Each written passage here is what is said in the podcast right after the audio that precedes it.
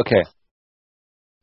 You're listening to Irish Radio Canada Home and Abroad, and we've spoken previously about the great strong connection that exists between County Wicklow and the Ottawa Valley, this whole area.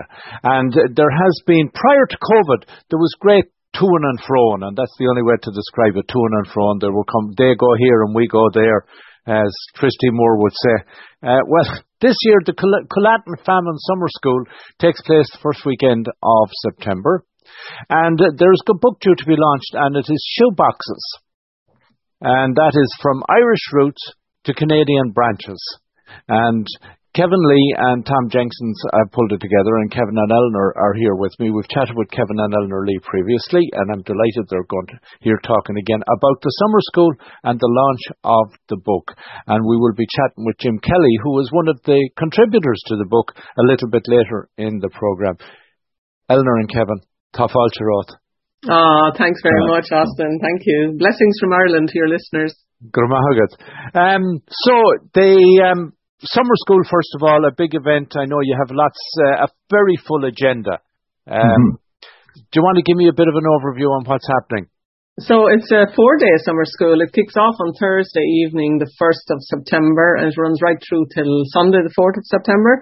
And on the opening night, our guest of honour is Mister Tom Jenkins. Uh, we have our uh, uh, cheese and wine whiskey reception. We have a book launch. We have traditional Irish food for all our international visitors.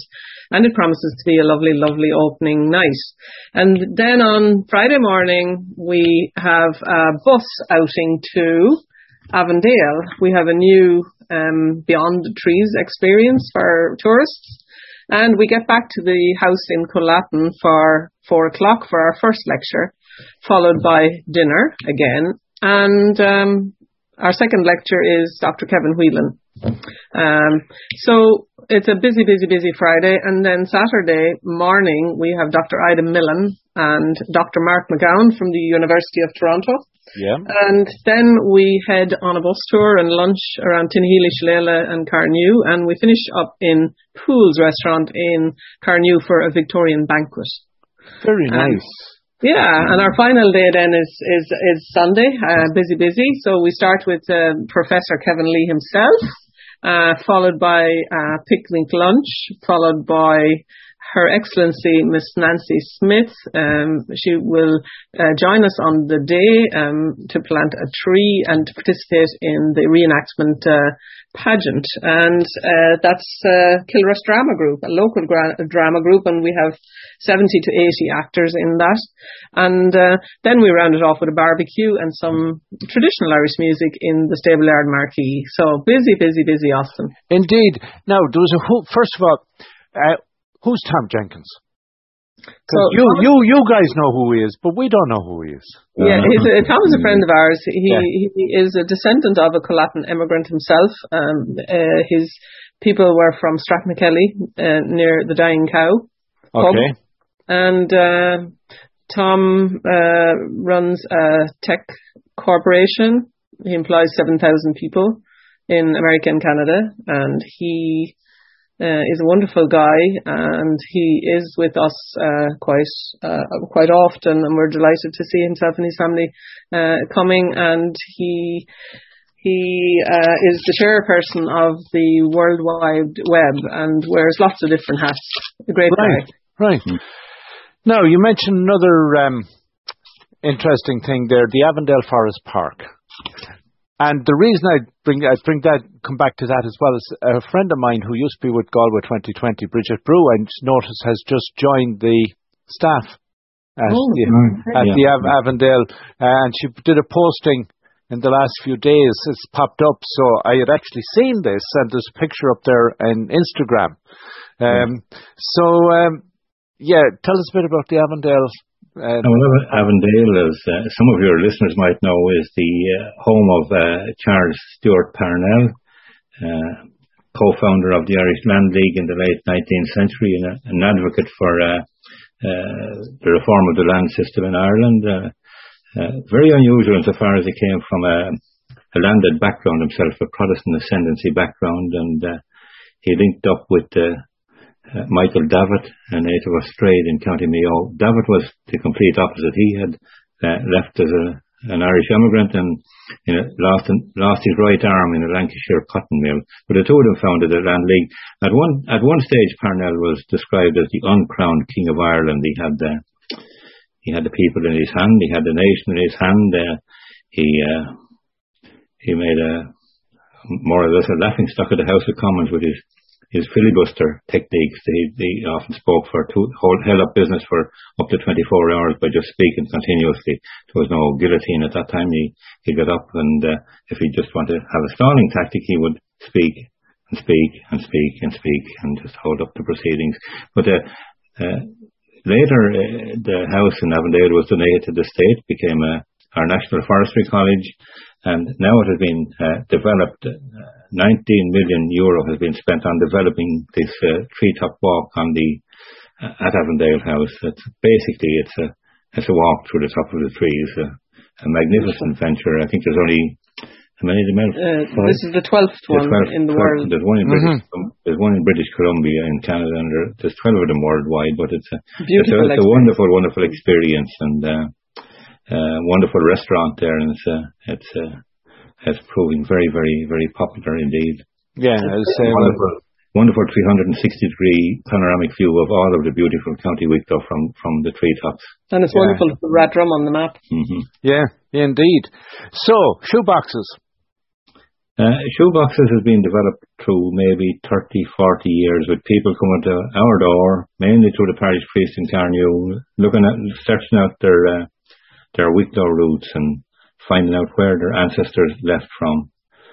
So the book, the background to it is the development of Coollattin Estate and why the famine, why people had to emigrate, why six thousand people had to emigrate, assisted by Earl Fitzwilliam from the estate. Now we have fifty-two families uh, documented in the book, fifty-two families who are the descendants of families who left here during the famine years.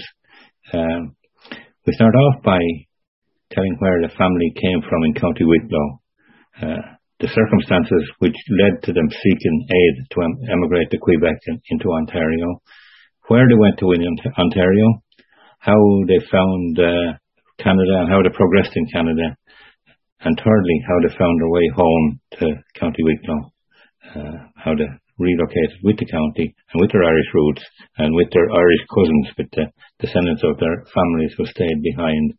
It's uh, it's quite a novel adventure because most people who left Ireland during the famine years were they were anonymous leaving and they were anonymous when they got to Canada.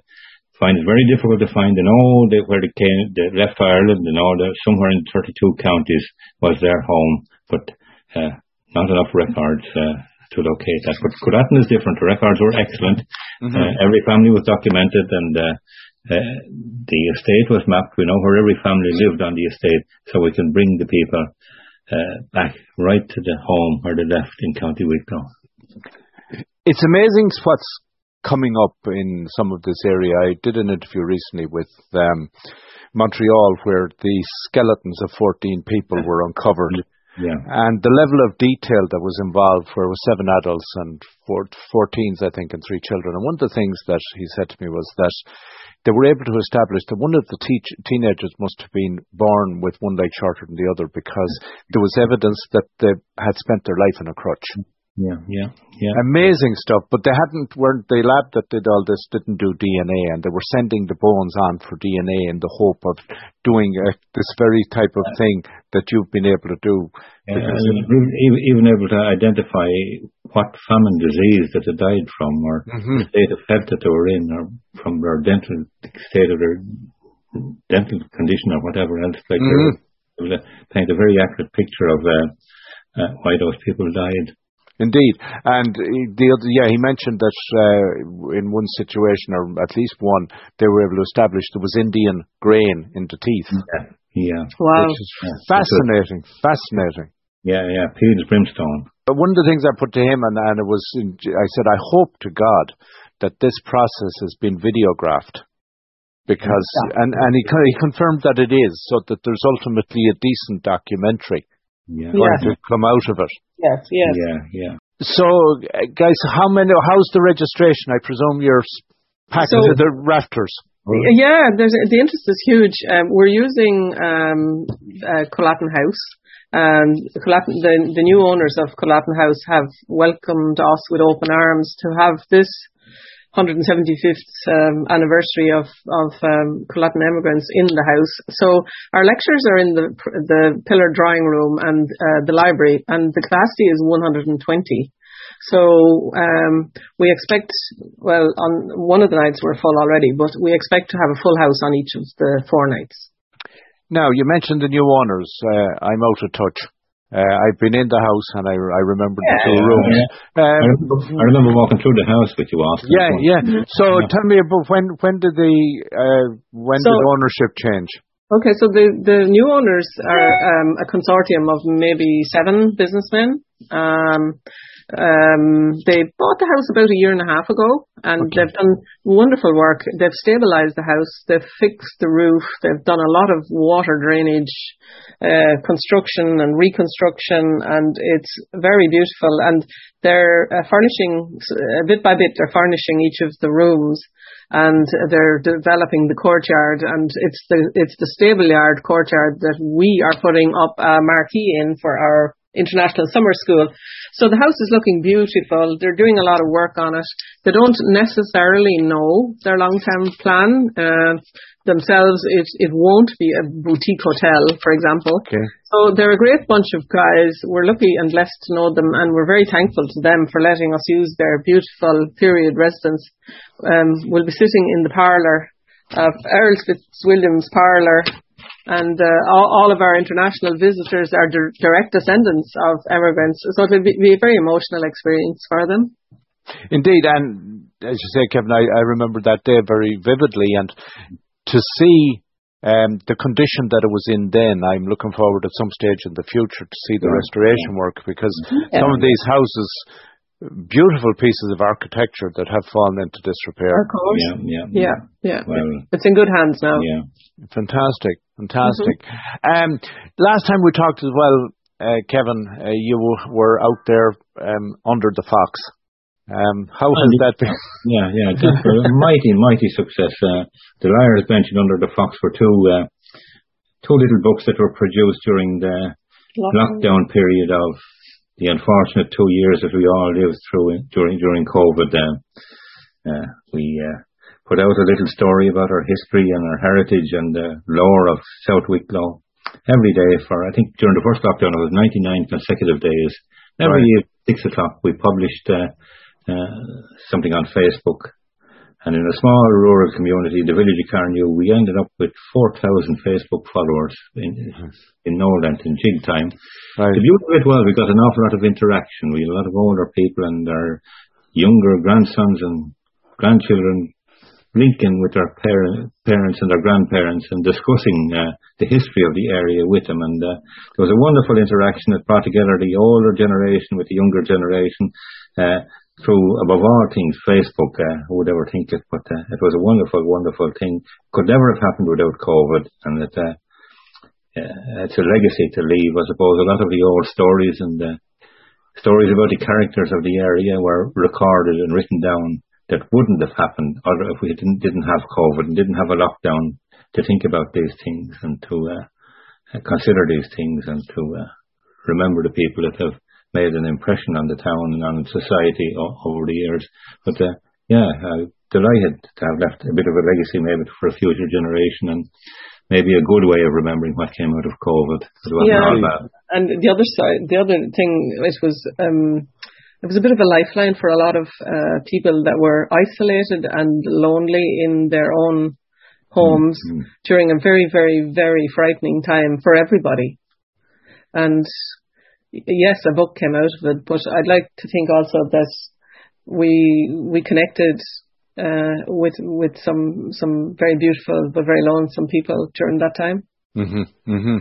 Going back to the um, summer school, the Victorian banquet, what's on the menu? Oh my goodness!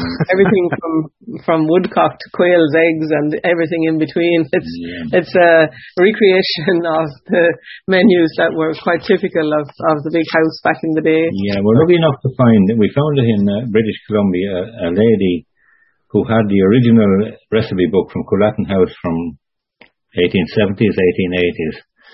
Uh, she left and went to Canada because uh, she fell in love with a Catholic gentleman, which was a kind of, had the buoyancy of a lead balloon at the time, particularly for working at Latin House, so the two of them headed off for Canada. She had a wonderful name of Naomi Nightingale, a wonderful name for a cook, but she brought with her her recipe book, and uh, I have a copy of that now, a digital copy of it, and that's uh, wonder, wonderful reading, just to read how the how the lord, lords of the manor lived, and uh, not only that, it has the recipes in it for the downstairs people as well. Uh, yeah, not not and the nursery, not not identical to what they were getting upstairs. Oh, I, I wouldn't think so. interesting yeah, reading. Very interesting reading, and one, wonderful to get that document back after all those years. Yeah. It would also be very interesting, of course, because then you would be seeing what ingredients were readily available yeah, in the locality and all the rest of it. That's yeah. right. That's yeah. right. Strangely, one of the delicacies was uh, was the, the, the humble rabbit. You probably know yourself. Many many Irish homes and families were reared on rabbits growing up. The people snaring rabbits or catching rabbits, lamping rabbits at night time. That was a, the only meat that a lot of poor families got back during World War Two years in the forties and fifties in Ireland. But in the eighteen hundreds in Coollattin House, rabbits were a delicacy. Right. Which probably uh, explains why it was, was such a grave offence to appear in court for snaring rabbits, rabbits on his lordship's lands. That was a, a big no-no, and you could uh, receive a fairly hefty fine for For, for, for, for snaring rabbits on the land of his lordship. That would be as bad as catching salmon, I'm sure. That would be in the same league, yeah yeah, yeah, yeah, yeah, yeah. So while Jim is coming from, Jim Kelly is coming from this neck of the woods here in the Ottawa area, is the majority of the Canadian contingent coming from the area as well, up the Ottawa Valley uh, where you guys... They're, they're, they're coming from all over. We have some from the U S have come to us, and we have a lot of people moved back out way west out uh, later on when good lands became available in the eighteen sixties and eighteen seventies. Uh, they moved out to, out to British Columbia, and uh, a lot of them did very well for themselves in in, in Western Canada. Mm-hmm. They didn't all. Uh, I think the, I think the, the Ottawa Valley and uh, in Ontario was only kind of a staging post. Uh, people had left this area here in County Wicklow during the late eighteen twenties, early eighteen thirties to work on the building of the Rideau Canal. Mm-hmm. A lot of them gave their lives there. They died from uh, uh, mosquito bites or whatever uh, on, on, on the working of that canal. But they, those people set up a staging post for the people who followed on during the famine years of the eighteen forties. They stopped off. They had a friendly face to greet them and to provide accommodation for them for a while before the for the moved west or moved down across the U S border, uh, and avail of land being made available under the Homesteading Acts in the United States. So that many of them have moved, and many of them are found as far south as California, and uh, a lot in Minnesota, a lot of, a lot of those that went on the, to New Brunswick migrated across the U S border into the state of Maine. So they really really scattered themselves all over the place when they, when they, when they got there. So, uh, as we said, you're looking at Thursday to Sunday. And that is, uh, and then the launch of the book. So if anybody is not there and they want to get their hands on the book, how are you distributing? It's main, main, at the moment, uh, hopefully in time we'll have a distributor in Canada. That is the, uh, hopefully it'll be very popular in Canada. But at the moment, uh, they can, after the event, we can purchase it on our, on our website, coollattin canadian connection dot com. Just be careful with spelling of that. Two O's, two L's, two T's in Coollattin. C O O L L A T T I N, Canadian Connection, all one word. And com. I have a question relative to payment, and the reason I'm asking that is there was a book published um, by a guy here dealing with a grave, uh, eighteen forty-seven, Ottawa eighteen forty-seven, and Elizabeth Briere and all the help, and a friend of mine over in Ireland said, can you get a copy? And mm. uh, she was going to send him a cheque. And I know if you get a cheque here that's in euros and you go into the bank with it, it will cost you more to deposit it than the cheque yeah. might be worth. I know, I know. So, yeah, what forms of payment that uh, somebody okay. can make? Uh, PayPal. PayPal, excellent. Uh, yeah, yeah. Excellent. But again, again, we're we're we're trying to pursue having it distributed in Canada because, uh, and uh, going back to your story there, uh, my co-author uh, Tom Jenkins purchased a book in. Uh, place called Grey County, the farm lanes of Bentinck, Uh, I think the book cost twenty euros and it cost about sixty Canadian dollars to send it to FedEx to Ireland. Yeah, yeah. Uh, it didn't arrive here for uh, four months, wherever it went. I don't know, wherever, wherever the post is so slow, I don't know. But uh, uh, people uh, going into famine from New Ross to Quebec, it took about forty-two days. We had a book taking four months to get from Canada to here. It cost me six times the value of the book. So uh, it was know, obvious. It was obviously a saga. Yeah, but that's that's why we say we, we we have a good friend. We have a good friend in uh, in Canada who runs a printing works, and maybe we might be able to find some way of printing and distributing in, in Canada. That would be fantastic. But hopefully, my co-author Tom Jenkins will come up with a solution to that one. Brilliant. So again, let's give the coordinates. The the website is uh, and spell it out for us there, and it's uh, just it'll be double L and double T, so it is. So um, it's coollattin canadian connection dot com. And again on Facebook, if you look up the Coollattin famine um, and the Coollattin Canada, Coollattin Canadian, it'll all probably bring you into the one spot. Yeah, and into Kevin Lee's own Facebook page, yeah, you'll find yeah. lots. Yeah, yeah. Indeed. Yeah. Kevin, Eleanor, it's been fantastic reconnecting with you guys. You're looking well. It's Thank wonderful, you. wonderful Thank meeting you. up with you again, Austin. And please, God, next time you're around, you'll come down to Coollattin for a visit. Oh, hope- oh, hopefully we'll be back that, when that with the old place, that old place over in Clone where you stayed before. It's still there and waiting yeah. for you. To oh, is visit. it? Okay. We weren't sure if that would have survived. Okay. Thanks a million, guys. Okay, thanks for having thanks, us, thanks, Austin. Thanks, thank thanks you. for everything. Thank you.